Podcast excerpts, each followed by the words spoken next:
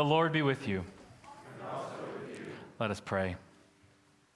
Almighty God, you gave your only Son to be for us both a sacrifice for sin and an example of godly living. Give us grace, thankfully, to receive his inestimable benefits and daily to follow the blessed steps of his most holy life. Through Jesus Christ our Lord, who lives and reigns with you and the Holy Spirit, one God, forever and ever. Amen.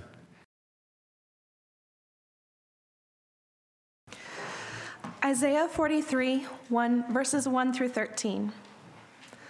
But now, thus says the Lord, He who created you, O Jacob, He who formed you, O Israel, fear not, for I have redeemed you. I have called you by name, you are mine. When you pass through the waters, I will be with you, and through the rivers, they shall not overwhelm you.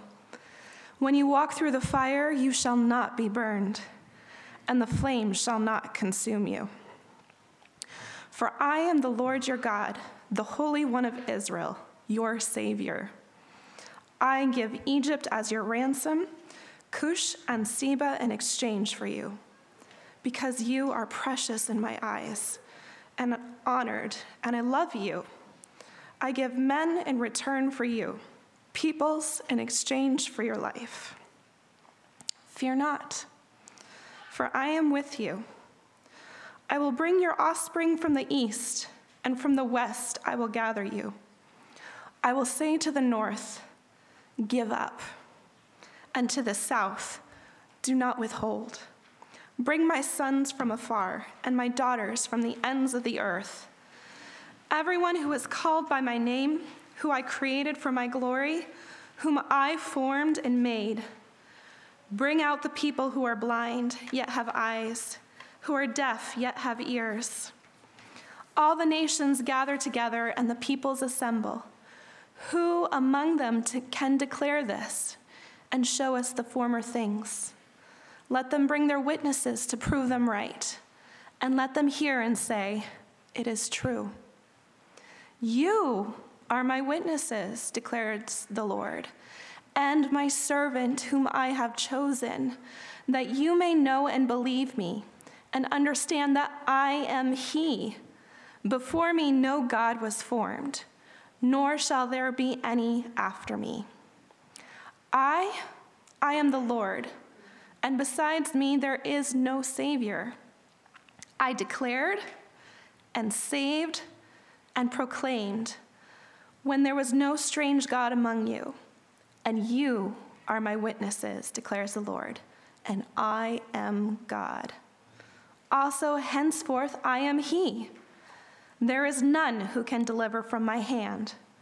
I work, and who can turn it back? The word of the Lord. Thanks be God.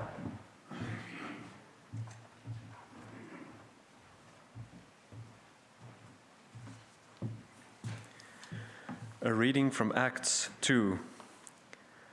Let all the house of Israel therefore know for certain that God has made him both Lord and Christ, this Jesus whom you crucified. Now, when they heard this, they were cut to the heart and said to Peter and the rest of the apostles, Brothers, what shall we do? And Peter said to them, Repent and be baptized, every one of you, in the name of Jesus Christ for the forgiveness of your sins, and you will receive the gift of the Holy Spirit. For the promise is for you and for your children, and for all who are far off, everyone whom the Lord our God calls to himself. And with many other words he bore witness and continued to exhort them, saying, Save yourselves from this crooked generation. So those who received his words were baptized, and they were added that day about 3,000 souls. And they devoted themselves to the apostles' teaching and the fellowship, to the breaking of bread and the prayers. And awe came upon every soul, and many wonders and signs were being done through the apostles. And all who believed were together and had all things in common. And they were selling their possessions and belongings and distributing the proceeds to all, as any had need. And day by day, attending the temple together and breaking bread in their homes, they received their food with glad and generous hearts, praising God and having favor with all the people. And the Lord added to their number day by day those who were being saved. The word of the Lord. This is the Holy Gospel of our Lord Jesus Christ according to Luke. Glory to you, Lord Christ. That very day, two of them were going to a village called Emmaus, about seven miles from Jerusalem. And they were talking with each other about all these things that had happened. And while they were talking and discussing together, Jesus himself drew near and went with them. But their eyes were kept from recognizing him. And he said to them, What is the conversation that you are holding with each other as you walk? And he stood still, or they stood still and looked sad. And then one of them, named Cleopas, answered him, Are you the only visitor to Jerusalem who does not know the things that have happened there in these days? And he said to them, What things? And they said to him, Concerning Jesus of Nazareth, a man who was a prophet, mighty in deed and word before God and all the people, and how the, our chief priests and rulers delivered him up to be condemned to death and crucified him. But we had hoped that he was the one to redeem Israel. Yes, and besides all this, it is now the third day since these things have happened, and moreover, some women of our company amazed us. They were at the tomb early in the morning when they did not find his body, and they came back saying that they even had seen a vision of angels who said that he was alive. And some of those who were with us went to the tomb and found it just as the women had said, but him they did not see. And he said to them, O foolish ones, and slow of heart to believe all that the prophets have spoken. Was it not necessary that the Christ should suffer these things and enter into his glory? And beginning with Moses and all the prophets, he interpreted to them all the scripture, the things that concerning himself. And so they drew near the village to which they were going, and he acted as if he were going further. But they urged him strongly, saying, Stay with us, for it is towards evening, and the day is now far spent. And so he went in to stay with them. And when he was at table with them, he took the bread and blessed it and broke it and gave it to them. And their eyes were opened, and they recognized him. And he vanished from their sight. And they said to each other, Did not our hearts burn within us while he talked to us on the road? And while he opened this, to us the scripture. And they rose that same hour and returned to Jerusalem. And they found the eleven and those who were with them gathered together, saying, The Lord has risen indeed and has appeared to Simon. And then they told what happened on the road and how he was known to them in the breaking of the bread. The gospel of the Lord. Praise to you, Lord Christ. Hi, everybody. One of the drawbacks of preaching on the road to Emmaus passage is I don't get to preach on that amazing Isaiah passage I just listened to. Let's pray. Lord, we thank you for the ways that you make yourself known to us. We thank you that Jesus is alive. And we thank you that his resurrection changes everything for us. We pray that as we look at this wonderful story, that you would just give us comfort and help us to see you. Amen. You may be seated.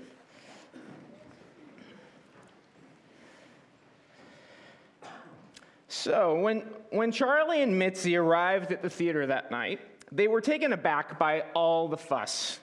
They knew that there were other performers on the show that night, but they weren't expecting this masses of humanity outside the theater. But they couldn't let that distract them. They were working class sketch comedians, and their focus was on getting their act right. Upon arrival, the host of the show had some last minute suggestions for their act. And since this person had a lot of clout in show business, they knew these weren't mere suggestions. So they went to their dressing room and started working on honing their act. Then, a knock at the door. Charlie went to the door and they opened the door and they saw this sort of slightly odd looking young man. And he made a request to them that just sounded like utter gibberish.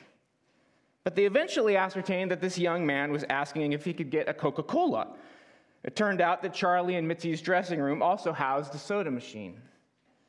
So they dutifully consented, but they were frustrated and feeling the pressure. They're getting ready for their act. And this young man had trespassed on their precious rehearsal time in order to get a Coke. Nevertheless, they had a brief back and forth with him. And during the interaction, the young man happened to have a pen and paper in hand and quickly drew a sketch of Charlie, handed it to him, and then he left the dressing room. Charlie threw away the portrait, scoffed at the young man's pretentiousness. By showtime at 8 p.m., February 8th, 1964, the MC of the show, a man by the name of Ed Sullivan, took the stage. Charlie and Mitzi, a comic duo known as McCall and Brill, had gotten a big break and had landed on Sullivan's show. What they hadn't known was that they were sharing the bill with a hot new British rock and roll import. Some band from Liverpool called the Beatles. The man who had come to their dressing room had been John Lennon. I'm sure Charlie wishes to this day he's still alive that he still had the portrait that John had drawn of him. He and his wife had been in the presence of rock and roll greatness, but only later did they see it. These resurrection accounts all have their own unique and char- charm and tone. They seem to run the gamut from the solemn to the sweet to the comical to the poignant. And this account has all of it. There's sense of humor to it. There was one commentator I read that remarked on the cheekiness of this account. It's brought to bear because we know more than these two people walking to Emmaus. We know that they are in the presence of greatness. We know that these two people's sadness and dejection are going to vanish in an instant. And they are downcast to what they see as their plight and the plight of their small band of followers.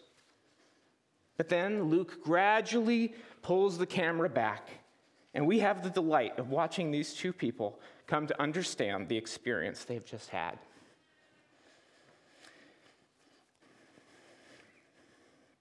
My late father had the privilege of being on a few search committees for churches and Christian organizations. There were a couple of questions he loved to ask prospective pastors and their employees. If you were on a desert island and could only have one book of the Bible, what would it be? Another one he had if you could have been present for one event recorded in the Bible, what would it have been? Dad's answer was always the road to Emmaus. And I think it's because it combines two wonderful things a resurrection appearance of Jesus, a can't miss thing to be sure, but also a remarkable telling of the story of God that Jesus does. I wish one of these two people had written down what they heard. Because it's not necessarily because I want more information, it's because I'd love to hear Jesus tell the old, old story in person. Sorry, I can't even make it through the intro. so let's take a look at the account. I want to take a look at this account mainly through the eyes of these two travelers, who they were and what they experienced. But before I get to them, I just want to touch real quick on the prominence of Jerusalem to this account. Jerusalem ends up being a character here. In all the hubbub and hugely important stuff going on here, you might miss that the story begins and ends in the same place. Jerusalem has always been an important character for Luke, both in this gospel and in Acts. It was in Jerusalem that he begins his account. Remember, Zacharias is in the temple in Jerusalem when Gabriel appears to him. It was in Jerusalem that the infant Jesus was brought and met Simeon, the man who had waited so long to meet the Messiah. It was to Jerusalem that Jesus came at the age of 12 to celebrate Passover for the first time, and then he hung around afterwards to speak to the elders. And then his parents go back to Jerusalem to find him in anxiety. It was toward Jerusalem in Luke 9:51 that Jesus fixed his eyes and it was, of course, in Jerusalem where the world altering events of Holy Week took place. And so, as we come to the day of the resurrection, Luke has just recounted in verses 1 through 12 of chapter 24 the first accounts of the followers of Jesus finding the empty tomb. And this all takes place in Jerusalem. Luke tells us that they're walking, these two people are walking away from Jerusalem to a village about seven miles away. That would be between about here and Target Field for you baseball fans, as I am. It is a journey that, this, this, that Jesus appears to his followers. He appears during this journey, and since most people walk about three miles an hour, it's about a two and a half hour journey. And the journey cultivates in a revelation of Jesus to these disciples, and guess where they go after they get this revelation? Back to Jerusalem. The holy city becomes a character. It's a place of feasting and gathering during the old covenant. But interestingly, it's, it's a place of revelation and sending out in the new covenant. And we kind of saw that in our Acts reading today. This, this community, this covenant community, depicted with such tenderness in Luke's same account. Feasting together, breaking bread together, praying, and more people coming into their community. So, with Jerusalem in mind, let's talk about two travelers and their legendary walk. The story bridges the gap between the disarray and marvel of up to verse 12 to the ultimate appearance of Jesus to the disciples in verse 36. But for me, an even more basic question who are these two people? And it's not just because I love puzzles, though I do, but it really does have an effect on the story the more we can find out about them. We are, in fact, given the name of one of them, so that helps us. Cleopas is named in verse 18. Getting to know him gives us insight into why his story matters, as well as who the other traveler might be. And it gives us context and empathy for their situation. What do we know about Cleopas? Well, we know he's a close disciple, though not one of the 12. We get a clue to his proximity to Jesus if we look at the Gospel of John. In John 19:25, John writes, but standing at the cross of Jesus were his mother and his mother's sister, Mary of Clopas, and Mary Magdalene. Now, we can get into the grammar weeds a bit here, and I like doing that because I like languages, but I won't I'll spare you that. But the Greek's a little vague, but one interpretation that makes a lot of sense is that this verse is mentioning three women Mary, Jesus' mother, Mary's sister, whose name is Mary of Clopas, and Mary Magdalene. Now, it's unlikely that Mary, Jesus' mother, would have a blood sister named Mary. So it seems likely that Mary of Clopas was Mary's sister in law. Now, going back to Cleopas. Cleopas was a very unusual name in the first century. So Cleopas is almost certainly a Greek version of the name Clopas from John's Gospel. So it's reasonable to assume that Cleopas, our traveler on the road to Emmaus, was not only a close disciple of Jesus, but his wife had been present at the cross. So the identity of one of these travelers has immediate power. His wife was at the cross. She saw the brutality and must have seen Jesus die, and she must have related it to Cleopas. And it must have been so traumatic for both of them. So, who is the second person? Since the second person is unnamed, we can only speculate. Obviously, God in his wisdom doesn't tell us. But it must have been someone else close to Jesus. And one interesting note the gender is never revealed of this other person.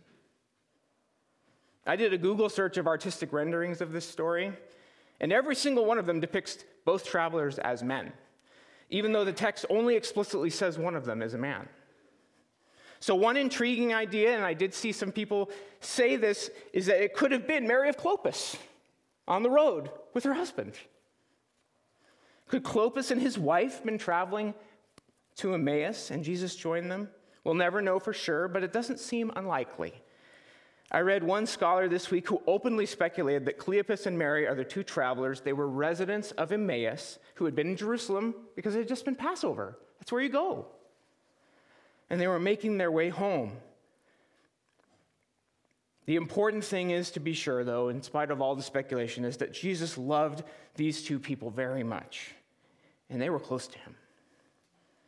So Luke tells us in verse 15 that Jesus joins them on their journey. And then in verse 16, he says that their eyes were kept from seeing him. And there's some interesting echoes here to me of Genesis 3, especially if this pair is a husband and wife. In Genesis 3, Adam and Eve hear God walking and they hide themselves. Here on the day of the resurrection, God walks again with them during the day, but only here he hides himself from the people. And there's a, almost a touch of humor to the way Jesus plays this. Sort of funny. You think about going up to a couple people who are already involved in a conversation, you say, Hey, what are you talking about? And at the end of verse 17, Luke brings it back to earth by recording this jewel.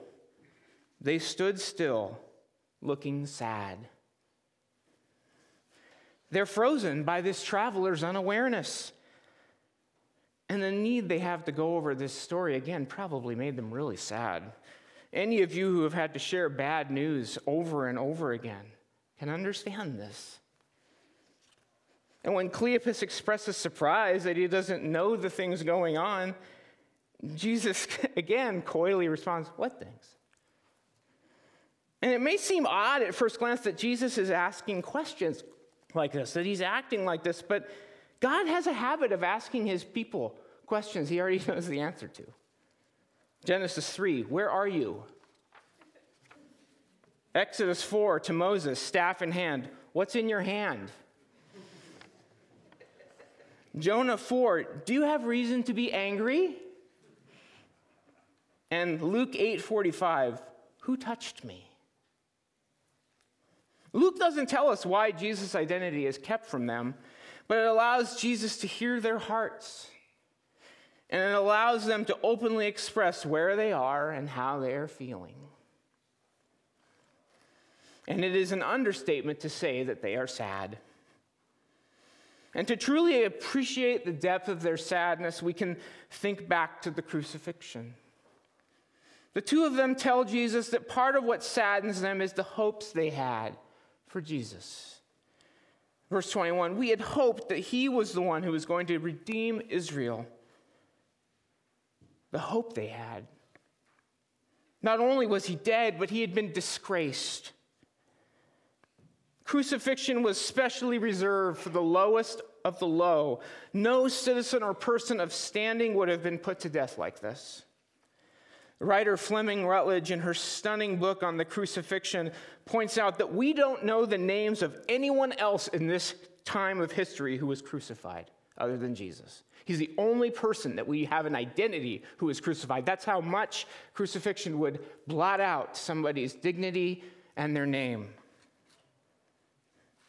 And so these two disciples are not simply reacting to the death of their friend, they're dealing with feelings of abandonment, and they may even thought that Jesus was a fraud. We trusted this person and spent so much time with him. We gave him our time, our resources, our lives. And we've all had times when we feel we have wasted days or weeks on something that ends up being vain. These two have spent years following this person, and they're left to wonder and pick up the pieces. They're disoriented, they're depressed, they're traumatized by the horror they have just seen two days earlier.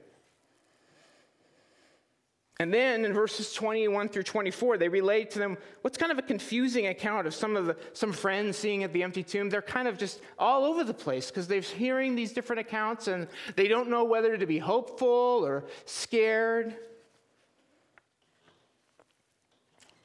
They don't know what to believe, and so they've left Jerusalem and they're trying to figure out what comes next. And then the great revelation. And it comes really in two phases. First, Jesus gives them that great history lesson and tells them everywhere he is in the scriptures from verse, in verses 25 through 27. Can you imagine hearing that?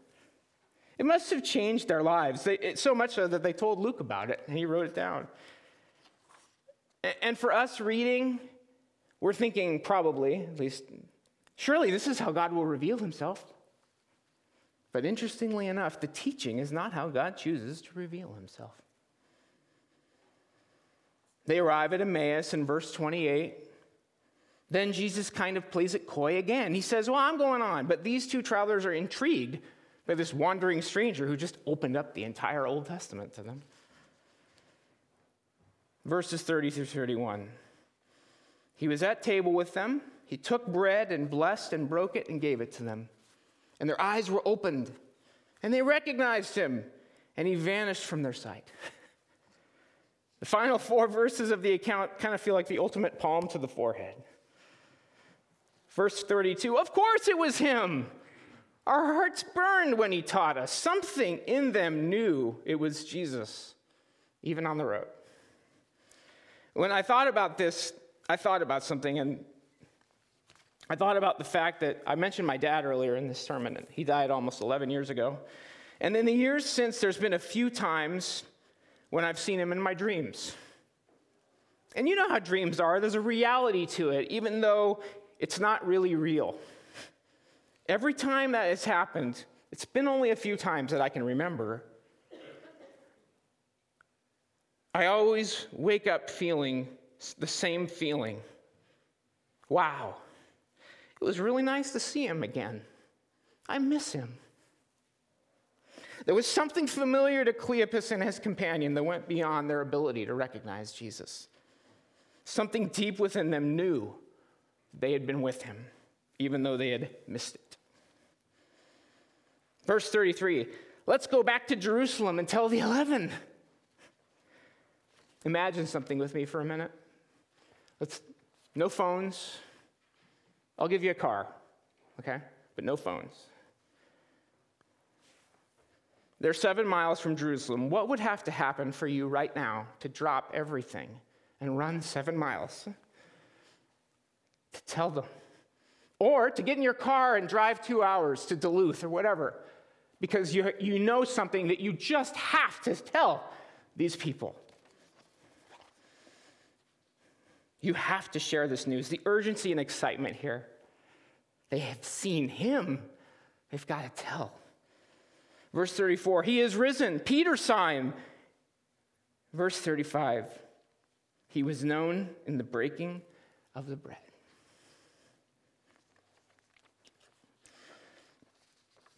So, one of the problems with preaching a passage like this I've found is that there's too many different things I could talk about forever. But there's two things that I wanted to just sort of close my thoughts with. One of them is the obvious thing Jesus is alive. This account clearly shows a physical, risen Jesus. He walks alongside his disciples, he breaks bread. They are not wondering, is this a person? He's alive. And second, God, in his grace, gives us different ways to know him. Why don't these two recognize him? It says in verse 16 that their eyes were kept from recognizing him. Who do you think kept them from recognizing him? I think God, in his grace, is choosing how he's going to reveal himself to his two disciples. As I said earlier, one would think that the amazing exposition of Jesus concerning himself would do it. God does use teaching to reveal himself, and I'm very grateful for that. I've been the beneficiary of so much wonderful teaching in this building and other buildings. Teaching's amazing. Praise God for it. But if that had been what he used here, would we have the fact that they recognized him because he broke bread? How lovely. Perhaps you can think of a time when you recognize someone from far off just by how they walked. Maybe you've entered a home and knew someone was home because you smelled a food that only they make like that. Jesus chose the breaking of bread to reveal himself. Jesus tells his follower the old, old story on the road and adds another beautiful chapter when he reveals himself in this way. Let's embrace all the ways God shows himself to us. He's given us a banquet. Let's take the example of these two followers. Let's all be willing to drop everything and immediately travel seven miles to tell the old, old story of Jesus and his love. The Lord is risen indeed. Hallelujah. Let's pray. O God, whose blessed Son made himself known to his disciples in the breaking of bread, open the eyes of our faith that we may behold him in the fullness of his redeeming work, who lives and reigns with you in the unity of the Holy Spirit, one God, now and forever. Amen.